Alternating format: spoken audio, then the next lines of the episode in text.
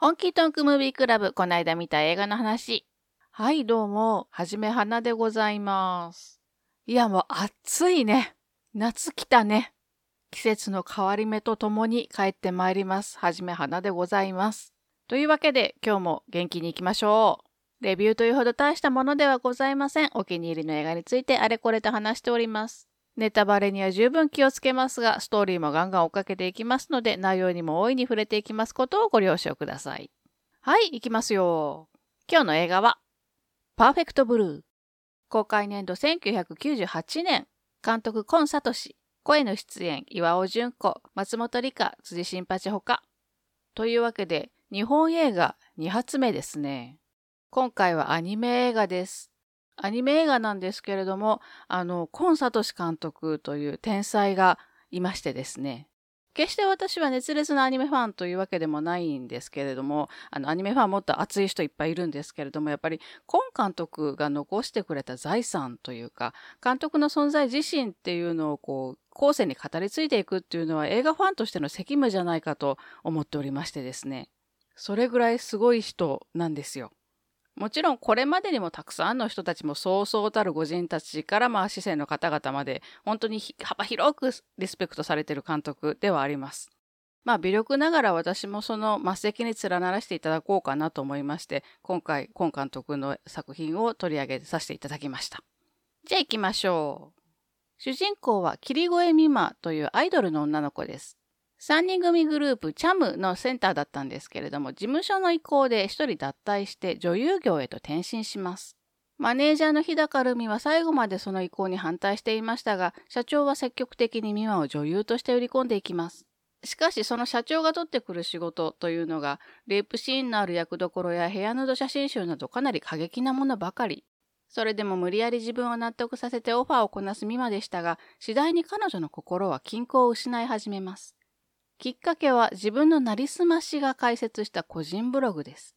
そのブログは美馬の行動を完全に把握していました。原宿で何を買ったとか、電車で何があったとか。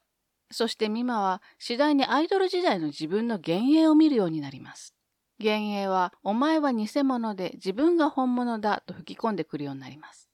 そんなことが重なっていくうちに自分が認識している自分と他者から見られている自分が乖離していくようになります。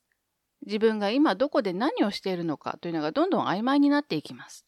さらには撮影中の映画の役柄も混在してきます。映画の中では彼女はストリッパーで舞台に立っている最中に客たちにステージで襲われてしまいます。そうなるといよいよ本当の自分がどれなのかわからなくなってきました。アイドルとしての自分が本当なのか、女優としての自分が本当なのか、男たちに襲われている自分は本当に映画の中の役柄の話なのか、彼女の精神は徐々に崩壊していきます。そしてそれと並行するように恐ろしい事件が起こっていくのでした。というわけで今回はパーフェクトブルーです。当時はまだほとんどなかったサイコホラーアニメですね。ほとんどっていうかもう本当に先駆けだったんだと思います。原作は竹内義和氏のライトノベルです。ただ大枠だけ残してほとんど脚本は改編されてるみたいですね。もともと OBA にするはずだったらしいんですけど、まあいろいろあって映画化ということになりました。この映画、その後の今監督の作風にも通じるんですけれども、見てる観客も主人公と同じように現実と妄想の境目が見つけられなくなってくるんですね。時間の感覚も断片的になったり、ループしたりとか、どんどんトリッキーになっていきます。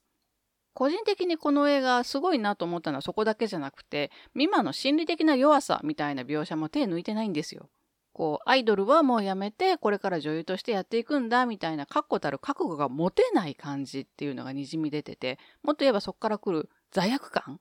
なんというか、清純アイドルだったっていう以前の自分に対する罪悪感みたいなものが、こう、現実からの乖離を加速させてる感じがします。この辺の演出はね、もう本当すごいと思います。はい。というわけで、今回はパーフェクトブルーの監督であるコンサートシ監督のお話をしたいと思います。コンサトシ監督、もともとは漫画家さんです。とにかく画力がすごい漫画家さんとして知られてたそうです。漫画家として最後に書かれた作品がオーパスっていう作品なんですけれども、その内容が本当にね、もうザッツコン監督っていう感じで、あの、一貫してコン監督が描いてるテーマである現実と虚構の混在、工作もうそのものでしたね。いわゆるメタ構造がキーポイントになってて、第4の壁のこっち側とあっち側を行ったり来たりとかね、そのうち第5の壁らしきものが出てきてみたいなね。この漫画も復刻されてるので、機会があったら読んでみてください。アニメ畑に移行した後もあの絵コンテをすごく書き込むってことで有名だったそうです。最初に今監督がアニメ映画に携わったのが1991年大玉勝弘監督の老人 Z という作品です。この映画で美術設定とかレイアウトとか原画とかを担当されたそうです。いや、だから本当に絵がうまいんだなっていうね。ちなみにこの老人 Z も機会があったら見てほしい作品です。あの、寝たきり独居老人が増えてる近未来の日本が舞台なんですけれども、国がロボットに完全介護をさせるっていう計画をまあ進めるんだけど、というお話ですね。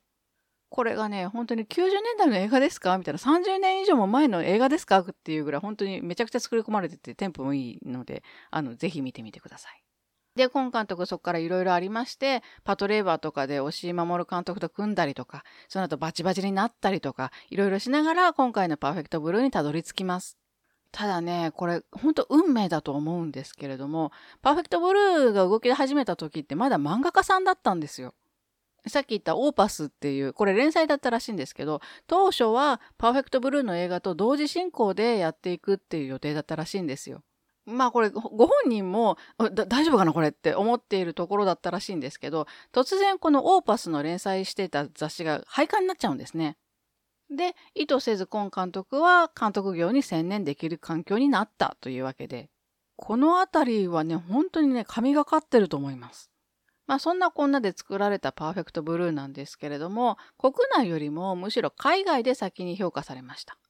カナダのモントリオールのファンタジア国際映画祭とか、ポルトガルのポルト国際映画祭とかであの賞も取ってますね。まあそれ以外の国でもかなり高評価を得ております。すごいのが、ほとんどの国でレーティング18金だったらしいんですけど、にもかかわらずめちゃくちゃ高評価されているわけですよ。ただね、ちょっとだけ困ったことがあったみたいで、今監督、これデビュー作なんですよね。こんなキレキレの映画がデビュー作ってもうすごすぎるんだけど。まあ、なので、無名も無名なんですね。だからいろんな国でめっちゃすごい映画だけど、これ監督誰っていう状態なんですよ。つまり認知度が結構低いので売り込みづらかったというかね。じゃあどうしようって話になった時に、実はこの映画、最初にあの、監督として上がってたのが、さっきも言った大友監督、大友克弘監督だったらしいんですよ。だけど、いろいろまあ都合が合わなくて、最終的に今監督に話が回ってきたっていう経緯があるんですね。そもそも漫画家だった今監督をアニメに引き入れたのって大友監督なんですよ。だからまあ言うなれば指定関係みたいなもんだってことで、まあ大友監督もすでにアキラで世界的に名前が通った監督だったので、大友監督をあの企画協力という形で名前をまあねじ込んで、あのアキラの大友監督のまな弟子みたいな歌い文句をつけて売り込んでいったそうです。まあそんなこんなで海外ではかなり評価されたパーフェクトブルーなんですけど実は国内では無冠です。というか工業的にはあんまり成功はしなかったみたいです。ただすんごい監督がどうやら出てきたよっていうのは噂になってたようで国内でも注目され始めて、まあ、絶賛され始めたっていうのは次の作品ぐらいからですね。それが2001年千年女優この頃ってジブリ作品のあの千と千尋の神隠しこれが公開になった頃なんですね。それで、千と千尋が文化庁メディア芸術祭アニメーション部門っていうのを大賞をもらったらしいんですけれども、同じ年にこの同じ大賞を取ったのが、同時受賞したのがこの千年女優。これも相当いい映画です。ストーリーは往年の大女優である藤原千代子の半生をドキュメンタリー映画にするっていうので、まあ隠居している彼女のもとへ制作会社がインタビューに来るっていう話なんですけれども、これもやっぱり今監督のあの現実と虚構の工作っていうのが本当にバシバシ描かれてます。千代子の回想の中にインタビュークルーが入り込んできたりとか、彼女が出演した映画をこうそのままこう回想として描いてたりとかね。まあちょっと説明しづらいんですけれども、この映画、あの、千代子が学生の時、女学生の時に出会った初恋の人っていうのを生涯かけて追いかけてるっていうのが、まあ、主軸になってるんですよ。なので、あらゆる年代の藤原千代子の回想をあの見るっていう映画なんだけれども、そのほとんどのエピソードが初恋の人を追いかけて走るんだけど、たどり着けないっていう書き方をされてるんですね。だから、藤原千代子はいつまでもその人を追いかけているという。今監督かなり映画好きだったらしくて、この千年女優では昔の名作日本映画のオマージュがてんこ盛りです。君の名はとかね。あの、新海監督のやつじゃないですよ。昔のやつね。それとか、あの、24の瞳とか、トラック野郎とか、ハイカラさんが通るとか、あと、黒沢監督の雲の巣城とかね。あと、小津安二郎の映画とか、ゴジラシリーズとかね。で、コンサート氏監督を語る上で欠かせない人っていうのがまあ何人かいまして、その中の一人、非常に重要なポジションにいるのが、ミュージシャンの平沢進氏。もうこの方を外してはコン監督の話はできないっていうぐらい非常に関わりの深い方なんですけれども、曲もいっぱい出されてるんですけど、ジャンルとしてはプログレになるのかな。まあそういうカテゴリーにちょっと当てはまりきらないぐらい壮大な音を作る人です。コン監督はこの平沢進氏の影響をかなり受けてるんですね。パーフェクトブルーも実は脚本の段階で平沢氏のあのアルバムから着想したっていうお話があったりとかね、かなりリスペクトされてたようなんですよね。で、千年女優からは、コン監督はもう音楽は平沢氏にお願いするようになりました。ありがたいことにこの天才二人がまあうまいこと融合してくれたんですよ。神様ありがとうっていうね。あのですね、千年女優のエンディングがですね、平沢氏が作られてるあの、ロタテイオン、ロータス2っていう曲なんですけど、本当にかっこいいんですよ。かっこよくてもう泣きますから。もちろん本編も最高なんですけど、このエンディング聞いて、はじめはなは本気で涙が止まらなくなりました。もうね、スペースオペラですかってぐらい本当に素晴らしくて、あの、平沢氏、まあ歌われるんですけれども、歌声が本当に鳥肌立つほどマッチしてて、この曲だけでも聴いてほしいっていうぐらい、あの、すっごいかっこいい曲です。はい。で、今監督が次に手掛けたのが2003年です。東京ゴッドファーザーズ。東京の街のホームレス3人組がクリスマスの夜に赤ちゃんが捨てられるのを見つけちゃって、親を探したりとか、親になりたがったりとかする映画です。これもかなり評価は高いんですけど、今監督の持ち味である現実と虚構の工作というよりは、ほのぼのハートウォーミング系みたいな映画ですね。で、その次が映画じゃなくてテレビシリーズです。2004年妄想代理人。これはあのワンクールだけのテレビアニメなんですけど、今監督が映画ではできなかった規模のアイデアみたいなのを突っ込んで作られたようです。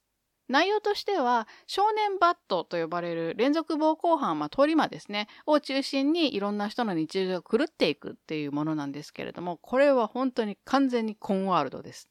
あの、この作品も音楽平沢進氏が担当されてるんですけど、オープニングが本当必見です。超不気味で最高にかっこいい。出てくるキャラクターが一人ずつ棒立ちで立って、ただ笑ってるだけなんですけど、それに平沢氏のすごい壮大な曲がかぶさってて、何これっていう感じでめちゃくちゃかっこいいです。そして次の映画が何と言ってもコンサトシ監督最大の傑作です。2006年パプリカ。もともとは筒井康隆の小説が原作なんですけれども、これもまあパーフェクトブルーと同じように大枠だけ残してほとんど内容は改変されてるようです。天才科学者が発明した他人と夢を共有できるっていう装置があって DC ミニっていうんですけどこれが何者かに盗まれてそれ以来次々に研究所の人間が奇妙な夢に侵食されて精神を崩壊させていくという話です。研究員の一人である千葉敦子が装置を使って夢探偵パプリカとして捜査に乗り出すという感じですかね。今回ね、はじめはな、パーフェクトブルーを一応メインテーマに選んだんですけど、実はギリギリまで他の作品との迷ってました。特にこのパプリカは、今回のコンサートシ監督が扱うってなった時に見返したんですけど、やっぱ圧倒的なんですよね。監督がずっと描き続けてたその現実と虚構っていうののもう集大成というかね。というかもうパプリカになると、現実と虚構の工作、混在というより境目がもうわかんないんですよ。地続きになってるっていうかね。でもそんな高度な演出を天才的な見せ方で成立されているのがパプリカ。で、パプリカでも、コン監督の映画好きっていうのがすごい押し出されてて、あの、かなりストーリーに絡んできます、映画ってものが。こっちは洋画です。地上最大のショーとかね、ターザンとかね、ローマの休日とかね。ちなみにパプリカラストシーンでシネコンに行くシーンが出てくるんですけど、あの、コン監督の過去作品のポスターが掲示されてたりとかしてて、ちょっとニヤニヤしましたね。あと劇中、ちょっと大事な役回りでバーテンが2人出てくるんですけど、彼らの声が、あの、原作の筒井先生とコン監督がやってたりとかして、まあ、筒井先生とかたまに役者やられたりとかしてたので、最初はちょっと気づかなかったんですけど、気づいた時にはこっちもやっぱりニヤニヤしました。ね。はい。で、えっ、ー、と、まあ、先にも言ったんですけど、とにかくコンサートシ監督、海外での評価が非常に高い監督です。多分一番有名なのが、ダーレン・アロノフスキー監督。今ちゃんと言えたかしら？あの、この監督はパーフェクトブルーの頃から熱烈なファンで、パーフェクトブルーの実写映画化の権利買おうとしてたっていうのは本当にこう有名な話です。結局いろんな諸事情で断念しちゃったらしいんですけど、あの、アロノフスキー監督のまあ最大のヒットになるんですかね。ブラックスワン。これとか結構もうパーフェクトブルーにそっくりって言ってもいい感じでしたよね。あの、監督本人は着想はあくまでも白鳥の湖からで、パーフェクトブルーと、まあ、類似点はいくつかあるけど、そこからの着想ではないとは言ってましたけど、はい。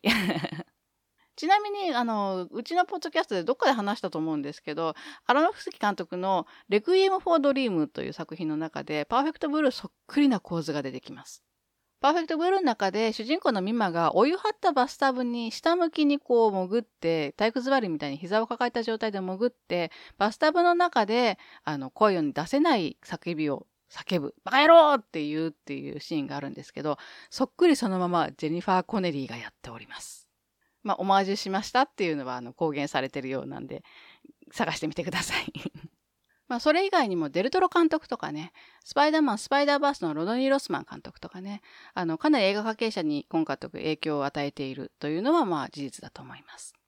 よく話題にされるのがクリストファー・ノーラン監督のインセプション。ノーラン監督自体は、まあ、言及したことはないんですけど、パプリカに非常に内容も似通っていて、そっくりのシーンっていうのもいくつかあったりとかするんですよね。この辺りから映画を志す若い世代もコンサトシ監督の存在に一度は触れるっていうことが多いらしいですね。これも特に海外で、あの、インセプションとかブラックスワンから辿っていって、コン監督に辿り着くっていう人が結構いるらしいです。うん。で、ここから先の話をするのが非常に辛いんですけれども、コンサトシ監督はパプリカの後、次回作恋する機会という映画の準備中だった2010年ですね、膵臓癌でお亡くなりになりました。46歳という若さでした。えー、今監督を表す言葉として、早すぎた天才って本当によく言われるんですけど、本当に、あの、生前長編映画はたった4本しか残さなかったんですね。だけどその4本が全部傑作っていうね。今監督最後の作品となったのが、まあ、ショートフィルムなんですけど、2007年ですね、NHK で放映された短編おはようという作品です。2、3分ぐらいの短い作品なんですけど、女の子が寝起きのルーティンをこなすだけなんですけど、これもやっぱり現実と虚構の工作、混在ですね。数分後の自分と数分前の自分っていうのが同居してるみたいな非常に不思議なショートフィルムです。あの、今監督お亡くなりになった時は本当に世界的にも大きな衝撃が走りました。ロサンゼルスタイムズのウェブサイトではトップページで訃報を掲載しましたし、あの、ニューヨークタイムズも追悼記事を載せたりしています。先に話しましたモントリオールのファンタジア国際映画祭ですね。これとかはあの2012年からベストアニメーション賞の名前をコンサトシ賞というふうに変えてます。あの、次回作となるはずだった恋する機会なんですけど、こちらも平沢進氏の曲のタイトルからインスパイアされたものだったようなんですけれども、今監督を見出したプロデューサーの方、丸山正夫氏という方がいるんですけれども、この人もとんでもない御人で、今アニメ制作会社のマッパ、呪術廻戦とかチェーンソーマンとか作ってるとこね、そこの代表取締役会長さんらしいんですけど、まあまあそれはいいや。その丸山氏が今監督亡くなられた後でもなんとか恋する機会のプロジェクトを続行させようと頑張っていらしたらしいんですけど、資金繰りがまあうまくいかなくて一回頓挫してしまいます。それでも何年も何年もずっと粘ってくれていたらしいんですけど、そもそも資金云々の前に、誰があの天才コンサトシの後を告げるのっていう問題が出てきたらしいんですね。誰があんだけの才能を引き継げるのよと。で、結局断念したそうです。はい。というわけで、そろそろ終わらないとね。これ、ポッドキャストでどっかで言いましたけど、はじめ花は、今監督がもしご存命だったら、映画界って今どうなってんだろうと割と頻繁に考えたりします。2021年ですかね、フランスのパスカル・アレックス・バンさんという方が、今監督のドキュメンタリー映画を撮っていました。もうその中でそうそうたるメンツがコメントをしてくれてるんですけど、そういうのを聞いてると、まあ、今監督自身はかなりの偏屈さんだったみたいではあるんですけど、誰も天才であることは疑わないんですよね。でも、神様は時々本当に残酷なシナリオを書くよねっていうね。今回あの、今監督を取り上げるってなった時に、台本を少し書いては泣き、少し書いては泣きを繰り返してしまいまして、全然進まなくて本当困りました。情緒どうなってんのっていうね。ただまあ、冒頭にも言いましたけど、こんな天才がいたんだってことを語り継いでいきたいと思いまして、今回取り上げました。あの、今、サトシ監督という天才がいたということを皆さん覚えておいてください。で、あの、映画も見てくださいっていうね。はい。では、この辺で今回は終わりにしたいと思います。ちょっとしんみりしてしまいました。ごめんなさい。次回からは元気出していこうね。最後まで聞いていただいてありがとうございます。映画をたくさん見て豊かな人生を送りましょう。はじめはなでした。バイバイ。